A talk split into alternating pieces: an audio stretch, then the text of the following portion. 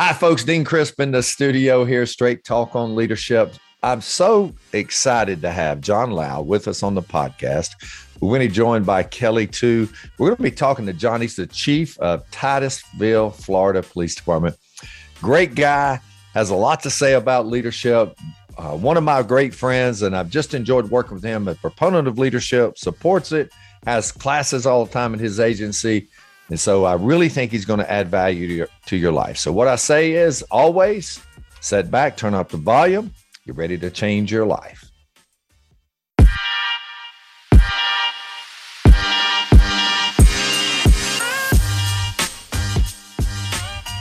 Hi, I'm Dean Crisp.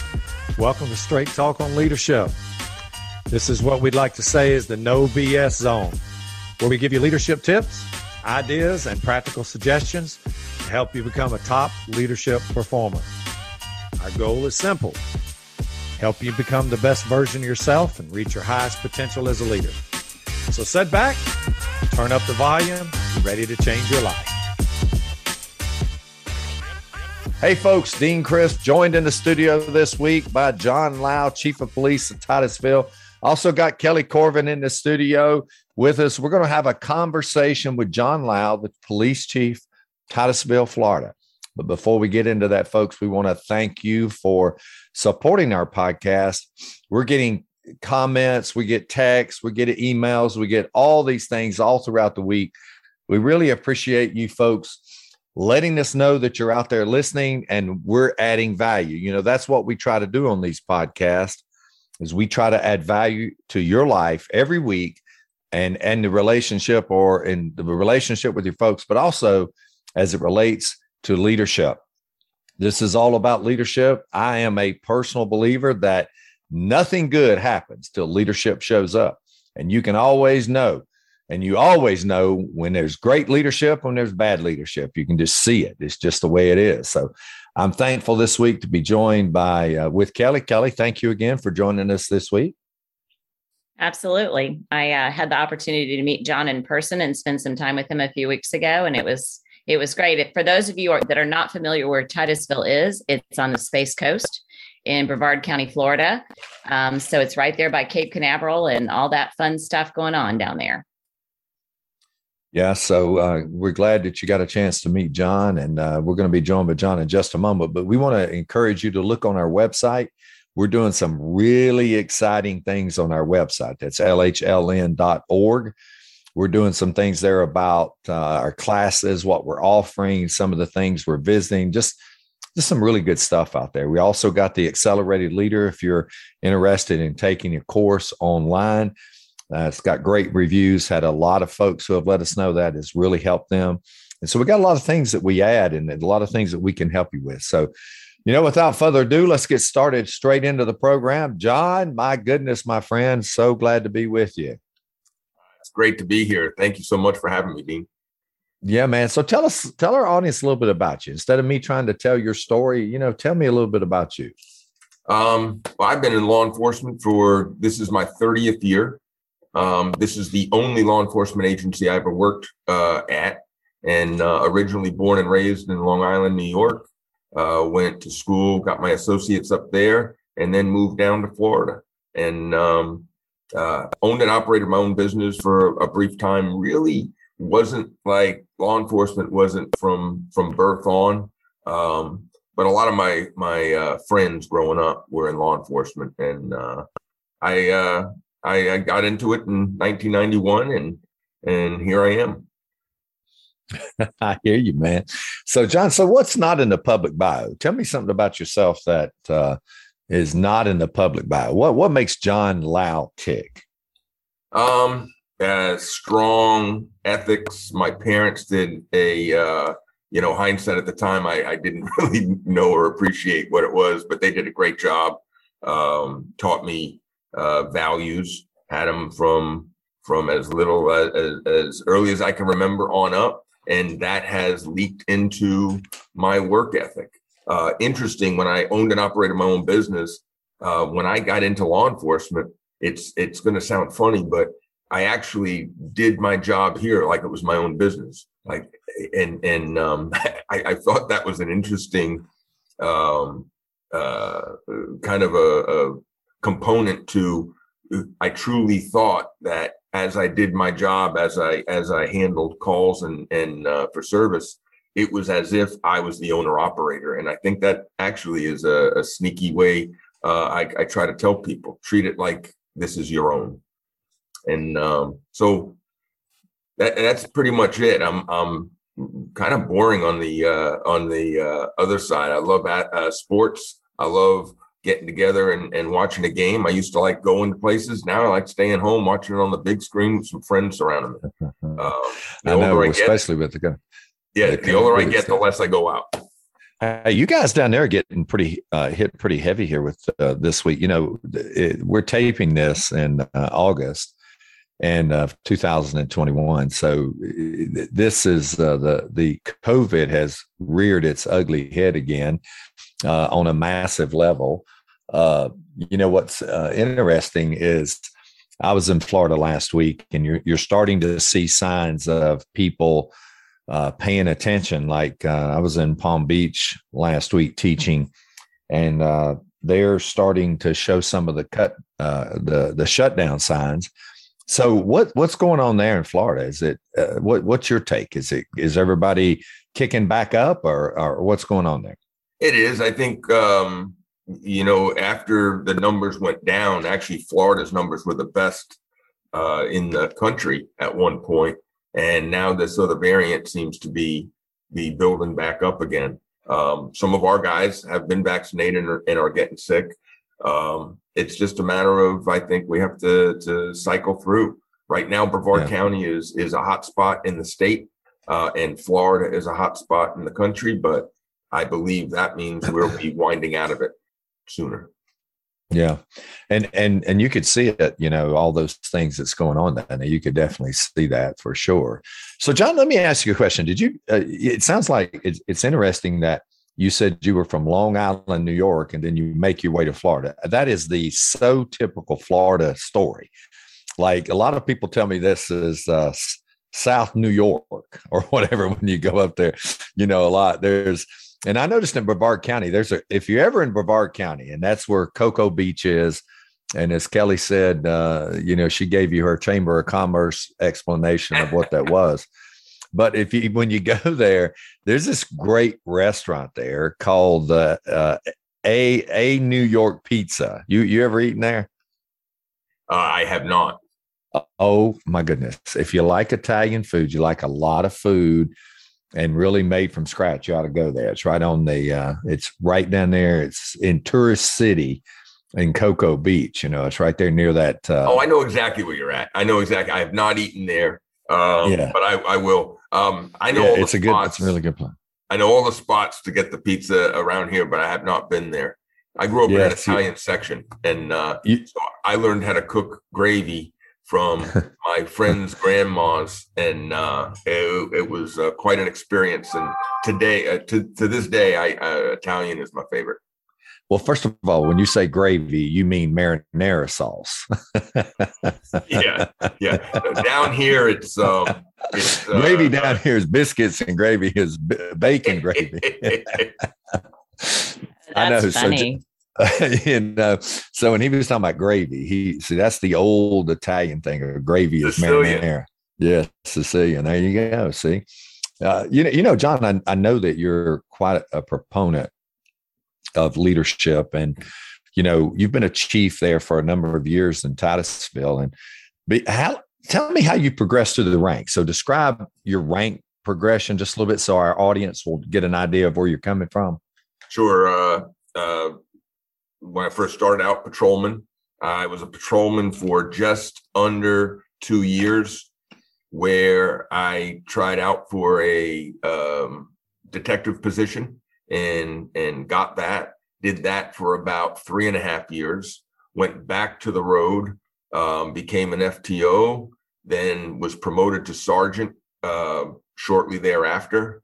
I was sergeant for about eight years uh, then at the time we had a flattened out structure, and I went from sergeant to commander, and um, from commander to assistant chief, and then to chief. Yeah, and and so you know, how long have you been chief there, John? Tell our audience how long. Uh, since uh, actually uh, 2012, August of 2012. Yes. So you've kind of seen, you know, if you've been there since 2012, you've kind of seen the tipping point of leadership or leader uh, law enforcement leadership, particularly where we've kind of transitioned from we were transitioning majorly from the good old boy system to more of a structured meritocracy, if you will. Right. We're trying to get people to earn their positions, not just because they'd been there a number of years, hand the positions. We, we were trying to get into the point where people were in these positions because they really wanted to be in them. And one of the reasons why was because a, a, lot of police leaders around the country were realizing the complexities of being a leader were changing.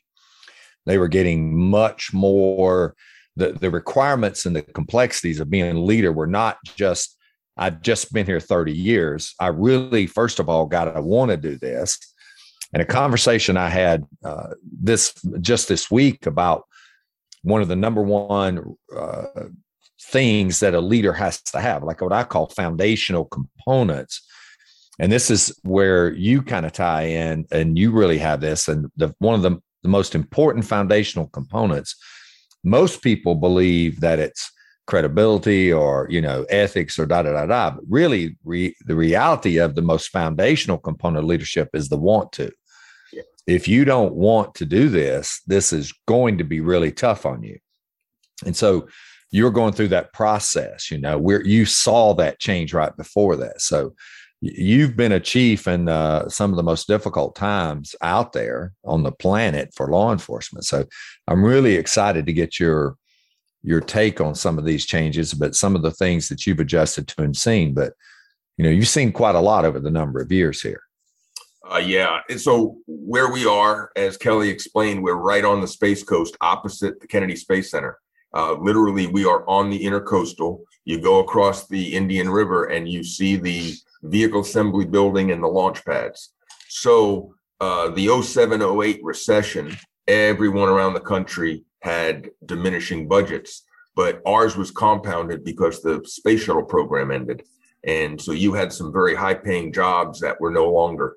And so we had 35% foreclosure rate uh, in the city and really tough times. And so it was, that was right when I took over. Um, yeah. And we were experiencing furloughs. Um, mm-hmm. And I, I realized very quickly we we we had a staff meeting and staff was recommending we are getting ready to do an award ceremony for our our troops and things were just so bad and, and furloughing eight hours of pay period and and you know officers are leaving us and um, the city had no money no raises in five years and they said chief we, we, we think we need to to just maybe not do it this year. And I, I mulled it over and, you know, kind of almost numb at the time and uh, thought about it. And the next morning, I thought, no, that, this is exactly when you have to do the award ceremony in times like this. It might be difficult, but you literally have to tighten your belt and put your big boy pants on and and come out. It is difficult. It's not easy. Um, it's not easy to face people um, in the hallways that are going through gloom and doom, but but someone they have to look they have to look and see something that's positive. So you know we crank on the smile and we we come on guys you know that that job you did yesterday could not have been better and I, I've gotten several emails thank you for what you do and um, that, that's that's basically it. It's it's difficult. You you you said it earlier. You have to want to do it 90% of it is showing up, but not just showing up. You got to show up with game face on and and with a playbook and um and be ready to to take care of the troops that are taking care of our entire city. Oh yeah, I mean I mean there's no doubt about it. I think the one thing that you said earlier and when we opened up the podcast you were talking about you you looked at leading like ownership like it was a you know like you own the the position or you own what you were doing. And i think that is so important. And it, it's not because and this is where i want our audience to kind of kind of take a step with us here in terms of the one thing we always want to do is add value to you as a listener. We want to add value to you as a student when you come to lhln but we want you to kind of take a deep understanding. When we talk about ownership, we're literally talking about the things that come along with being an owner. We're not just talking about you going out there and you taking ownership of something by just saying, "Yeah, I own it." No, no. When we say that, we mean you you you created determination or a drive that's unmatched. That's part of ownership, you know. When you take ownership, you don't fail.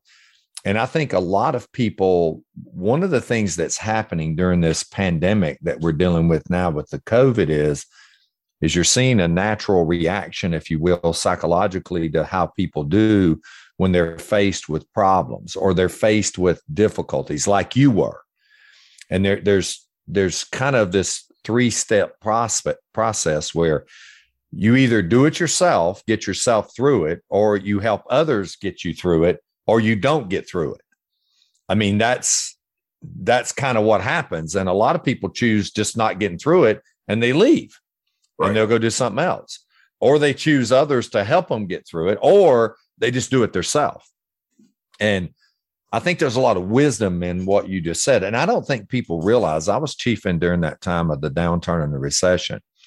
I don't think people realize that gas prices were literally going through well not literally they did they went through the roof and our budgets of gas we had bought gas at like a dollar 20 a gallon or dollar 30 a gallon and hell it went to 299 or three dollars and 20 cents uh, within nine months and your budgets you were we were talking about not only furloughing people we were talking about people sitting in parking lots and not driving their cars do you remember that right. Absolutely, absolutely. We we talked about all. Yeah, and, and those were difficult times. So, so go ahead, John. I'm sorry. No, just two man cars. There were a bunch of strategies that everyone was was coming up with, and it, it was tough. It was tough. Yeah, and then on the fact that the problem people don't realize in Florida is there there's no income tax there. Right. And so you guys depend on people owning houses. Correct. You depend on people having property. And if people are foreclosing on property, then nobody's paying the taxes. Correct. And uh, and so you know that's one of the things that happens is a lot of people go into default because they choose not to do that. So it it was a really tough time during that period of time. How, how do you remember back when you had the award ceremony? How was that? How was that perceived, or how was that received? It was received phenomenal. Um, and uh, actually, we we partnered with several pastors in town. We have a, a we have a very robust chaplain program here, and um, and and we get a lot of of ideas. Um, and it was it was all about hope, faith, um, and and um, and and don't don't wallow in where we are. You know, look at where we're going and and what's going on. So we addressed it. We didn't avoid the position we were in. We we spoke of it, but we spoke of it not in the negative, in the positive. And I cannot say enough that I, I what I see going on right now.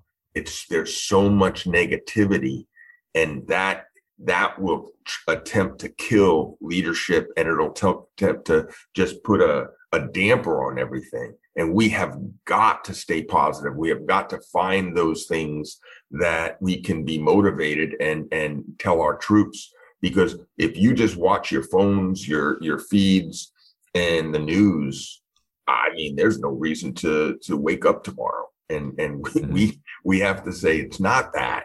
It's not. Look at what's happening. Look at the phenomenal mm-hmm. things we're doing. Let's take a short break from the show, and we'll be right back. Hey, Straight Talk listeners, this is Kelly Corvin, Director of Business Development here at LHLN. Just wanting to highlight one of our signature courses, Intentional Leadership.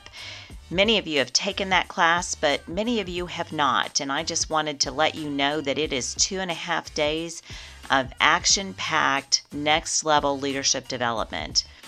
I don't care where you are on your journey, you can be starting out as a supervisor or at the executive level. You will learn the new way to lead in the 21st century from one of the top leadership influencers, Dean Crisp. Learn more about that class, where it's being hosted this year, or request to host a class at www.lhln.org.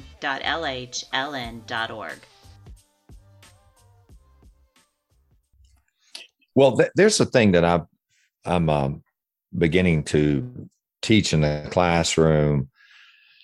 And one of the things I do try to do is adjust my curriculum to what's important, you know, like what's going on like right now. And I do add keep the foundational things in there, but always adjusting the curriculum is one of things I'm seeing right now is a paralysis, a psychological paralysis of the cop, where cops are literally psychologically paralyzed from doing their job because they don't feel supported by the agency and they don't feel supported by the community. And then they're really not sure exactly what they want to do.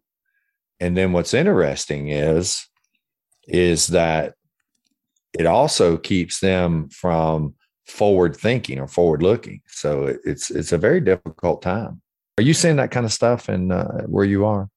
Um, a little bit. We have a city that supports our our department, and I am so thrilled. All of our elected officials, our city manager, um, our citizens, we have so much support. And so, what you're seeing nationally is really not here. Um, we're still feeling some of it. The the violent crime, um, you know, drug dealers shooting drug dealers is really what we're dealing with, and and our murder is the only thing that was up. It was up 150 percent last year. Um, crime was down 28%, but murder was up 150.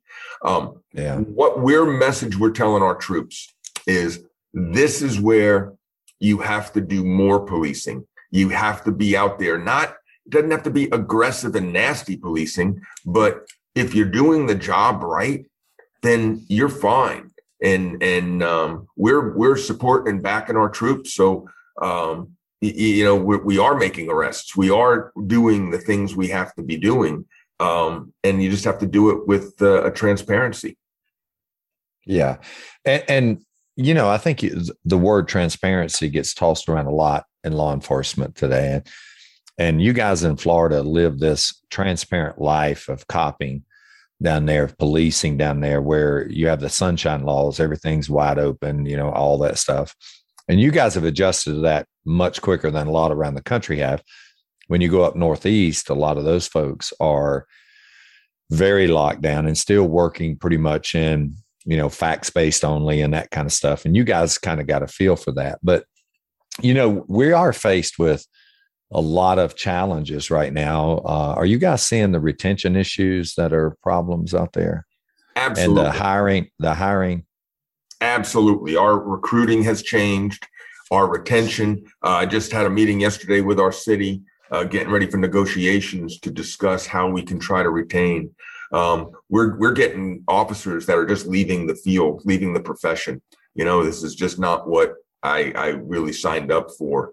Um, so our vetting process in the recruiting area has changed drastically, and we are really looking for good hearts that want to do the job and want to make a difference. And we're not just looking for warm bodies. The, the days yeah. of a graduating academy class and then you you weed through the ones that don't have jobs and you bring them in for interviews. Those days are long gone. They're oh, long yeah. gone.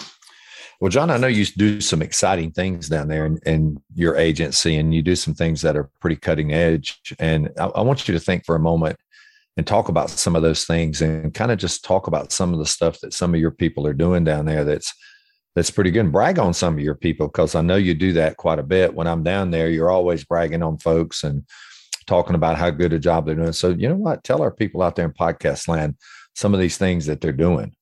Absolutely. So uh tactically, um, we are we have such a an amazing group of trainers that deal with the tactics um, defensive tactics and firearms and and uh, and all of the, the the stuff to keep us safe. But it's they are a chief's best friend, and uh, it's an actual dream because we had a, a warrant probably about two years ago. Um, very violent uh, person, many uh, arrests for shootings and and and attempted homicides, um, and he was dealing with drugs and we're going into the house and and we have the the warrant and it's a It's a, a full. It's going to be a, a dynamic uh, entry, and there's kids in the house. There's dogs, cameras. I mean, it's just a, a complete uh, disaster in my mind. I'm thinking, oh boy, here we go. And uh, at the briefing, they pull me aside and they say, we're going to do something a little different. And uh, what they did is the the the subject, the the um, of the warrant, uh, had a business, and at three in the morning they broke the window out of the business, and uh, he responded for the alarm. They put him in handcuffs. Were able to drive him back to his house, go into the house, get the family up safely, bring them out where it wasn't no guns drawn. Um, just because they had the opportunity to kick a door in, they don't do that. They look for the best way and the safest way. And that's just one example of hundreds of thinking yeah. outside the box. And uh, again, as a leader of a police agency, um, you just you love when that these are the folks that are out, you know, making those decisions. Um, it, it's completely outside the box. Yeah, I, I, like that. I mean, the fact you know you get him to come down and then you peacefully take him into custody. Uh, he's not expecting it, and then when he does get arrested, he's not extremely violent. He's under control, and he gets a chance to think instead of just react and cause a bad situation. Then his family's safe. I, I mean, that's a tremendous example of of uh, you know tactically. I, policing. I, yeah, I know. You know, one of the things, John, that I really I, I do love that's happening right now is uh, the NTOA, which is the National Tactical Officers Association group in law enforcement, are they're changing their understanding of how tactics have to be done too. And everybody understands the you got to be a warrior when you got to be a warrior. We get that. We're not questioning that. What we are questioning is is that when if you got an opportunity to be a guardian at the same time, do you take it?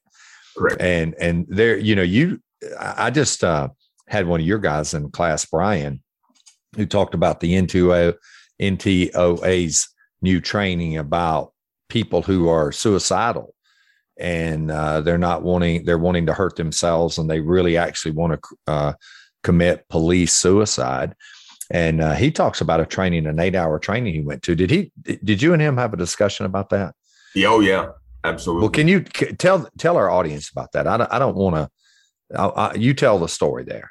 Well, it, it's it's just different techniques to um, to unarm and and take uh, um, more proactive measures on folks that are suffering from mental health issues. And and I'm sure it's around the country, but right now in Florida, oh my goodness, we we are dealing with it constantly. And then you add in the heroin and the the cocaine that's laced with fentanyl um, the synthetic uh, the synthetic drugs. So it has been an epidemic, and we have had two in the past probably eight months where they attempted suicide by cop, and in both cases we were able to to use the head and to to strategically and safely and tactically disarm these folks without having to um, use lethal.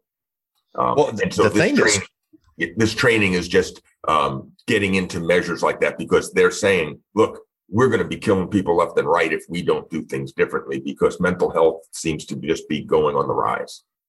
And what I found interesting, which was something that the old line of law enforcement is if you arrive on a scene and a person is threatening to injure themselves, then you feel like you must do something to try to help them. And they and, and your guy was telling me that in this training, they're actually teaching cops to just back off, leave the scene, right. and then uh, just don't encounter the person inside their house there, and then try to get them mental health, uh, you know, assistance. Now, this is not. I'm not saying this uh, as the general overall policy. What I am saying is, is that cops are pulling back and not forcing the incident or forcing them way into the house to try to help the person, then the person ends up getting killed or kill someone else. But they're just talking about where the cops say, "Hey, you know what? No, there's no law that's been violated. Nothing we can really do. Let's get the mental health folks there," and they back off and do all that. I mean, it's amazing you know, there there used to be where I know when I was policing that uh, there were laws that if a person threatened to injure themselves, you actually took them into custody and put them to a mental health professional.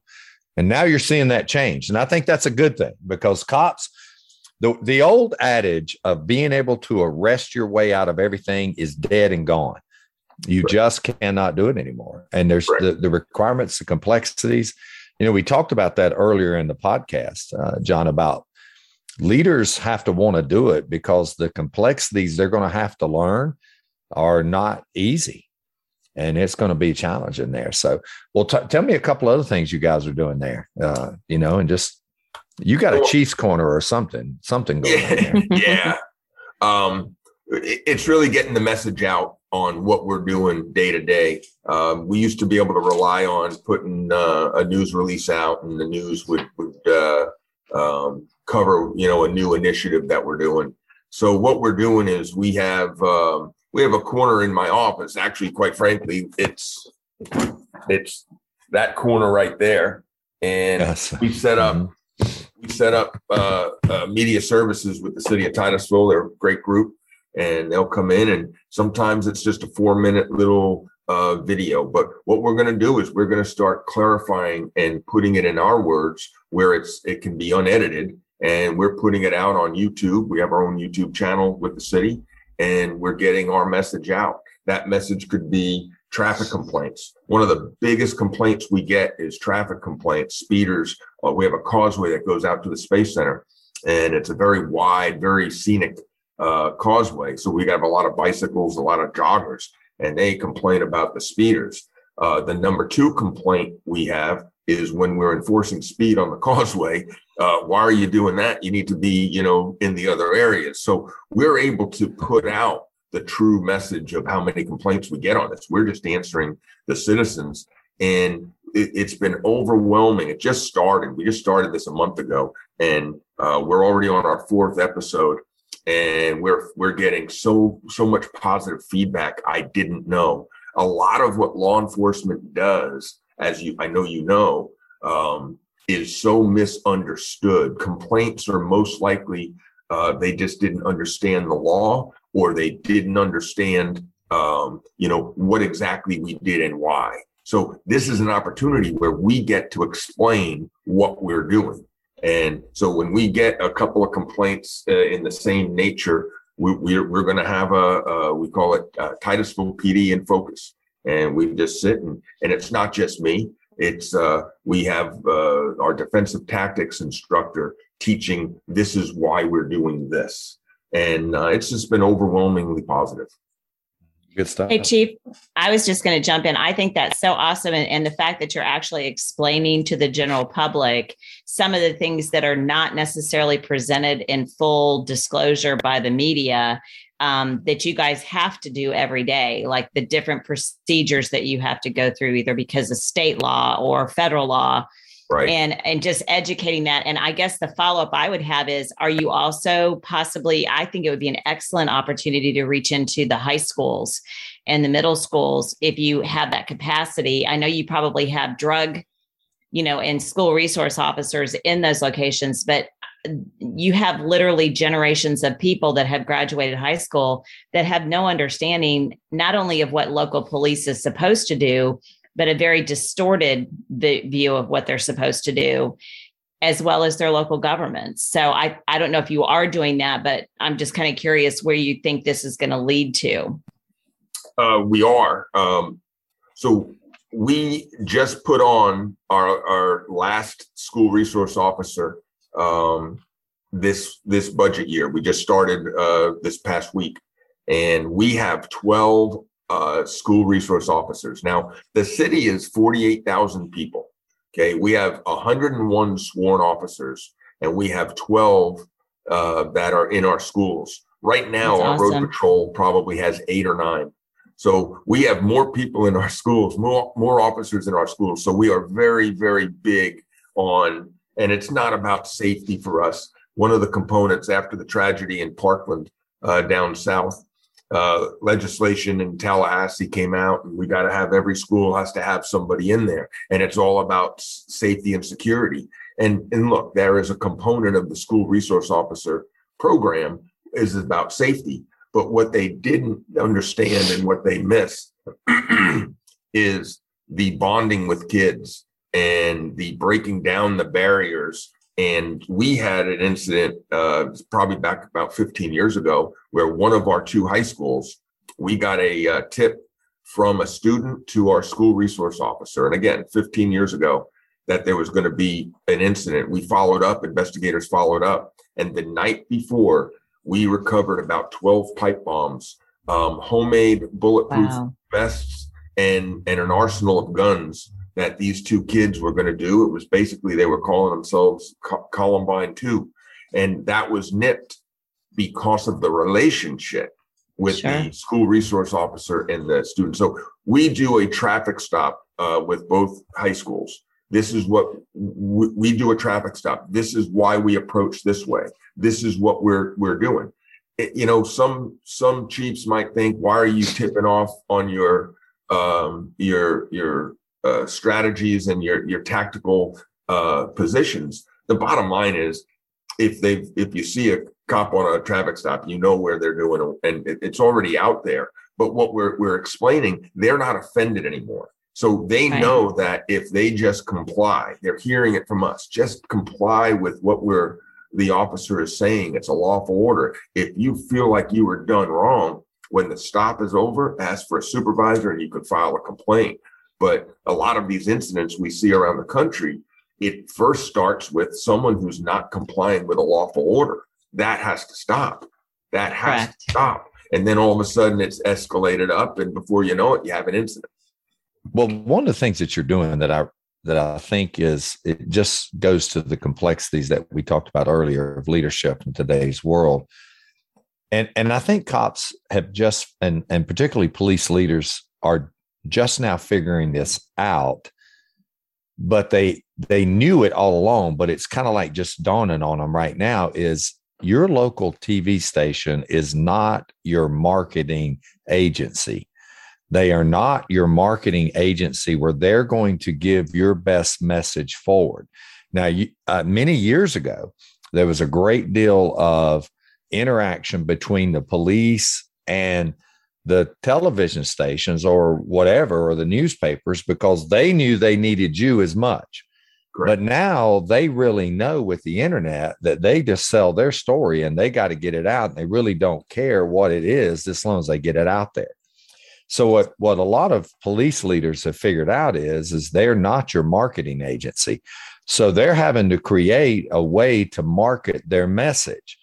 I will tell you this that any police agency that fails to market their message is always going to suffer with community relations because community relations is going to be in large part based on perception as it relates to the message that gets out. And you cannot wait five hours after a shooting to make a comment. You can't wait two days to get in front of a camera when stuff's going wrong. You've got to jump out there and get your message out with what's going on. It doesn't have to be everything that's going on, doesn't have to be every fact, but you know what? It's just you have to be your own marketers. And and the problem is there's not many people across the country that's equipped to be their own marketers. And we're just learning. And I know that's part of the fact. Now, John, you said something earlier that I'd like to go back. You said 90% of leadership showing up with game face on and a playbook. So give me, give me, expand on that a little bit for me. Um, so I, there's a um, I want to be a buffer to the men and women that come out day in and day out to keep our streets safe. I don't want them to know of every um, difficult meeting I had at City Hall or at a town hall meeting. Um, I want to release enough information so that they know um, when we put out a new directive, this is the reason we're putting that out. Um, but I want to keep them sheltered from most of that. That's that's staff's job to to take the shrapnel um, and to crank on the face. I don't want them to know it's a tough budget year. I don't want them to. I want to highlight. You know, we have phenomenal equipment, cars, uh, the best around. I mean, honestly, the best around. Our our city manager supports us to have the the top uh, training.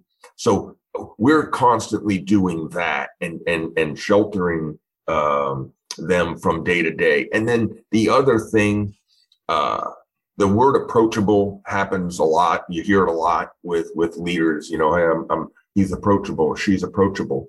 Um, we are accessible, and that's I think the difference. If you if there was a secret sauce that Titusville PD had, it was that we're accessible.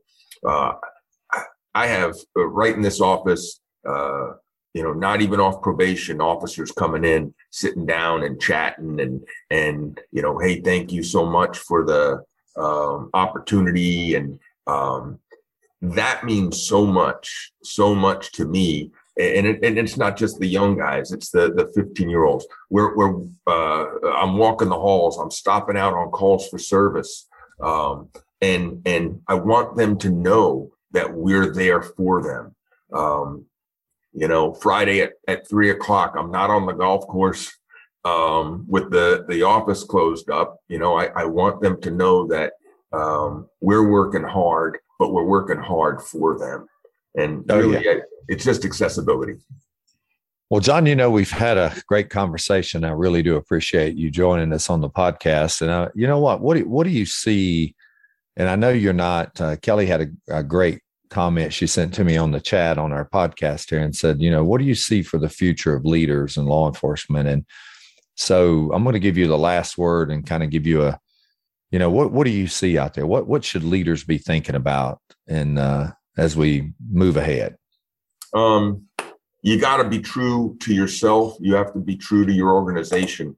Um, I, I'm going to try to put this in a in a, a decent way.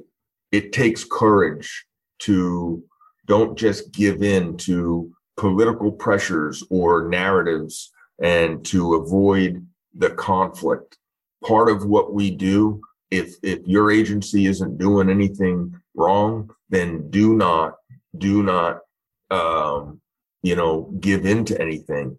Uh, support your agency, support your men and women, and even if it's going to be going up against someone, you have to have the courage to say what really needs to be said, and um, that's where where y- your troops will start to be respected. And I'm I'm seeing more and more of of people just kind of bailing out on things and going along with with the narrative. And and it's just wrong. I think i think they're doing themselves as well as their agencies and men and women a disservice yeah and and you know supporting the troops is not like as easy as it used to be because the community supported troops or the law enforcement as as a rule just because you showed up.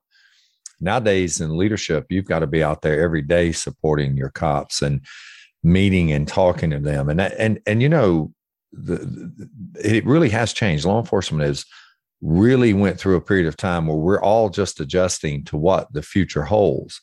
And I think those are very, very wise words. So, Kelly, you want to ask John any questions when we wrap up this podcast? Make any comments? No, I think um, just as a civilian, I really appreciate what you're saying. I see on LinkedIn every day all these very long term veteran cops um, announcing their retirements. Um, so I hope you can hang in there a little bit longer, pass the torch. And I think that's my biggest concern as a civilian is to just see the brain drain that's occurring, not only in just operational knowledge, but also just psychological knowledge and support for those people that are coming into the profession. So thank you for what you do and appreciate you on the podcast for sure. Absolutely. If I could, uh, Dean, if I could say one other thing. Yeah, please, please. Um, please. We are very pro training, I said uh, earlier. And one of the things I think we're doing right is we start the leadership training um, on FTOs, they could have three years with the agency, and they're they're starting the process on the first level of leadership training. By the time our lieutenants um, are made and given the bars to be lieutenants, they've already been through all levels of leadership. And if I had to critique or or not even critique, more encourage other departments start sooner because when you're starting at the the lieutenant level you know you, you sometimes you're dealing with a 15 20 year veteran already and we really need to be starting sooner to to get it. And I will tell you, and and I'm I, I mean this wholeheartedly. You personally and your training that you have done here at the Titusville Police Department has changed the direction for our first line supervision. And quite frankly, some of the earlier classes you taught, they're lieutenants and commanders now, and they still come back to that. And if we had started when they were lieutenant and, and commander, it just it we wouldn't be where we are. So uh, I want to thank you for what you do and what how you get it out there. And it is important.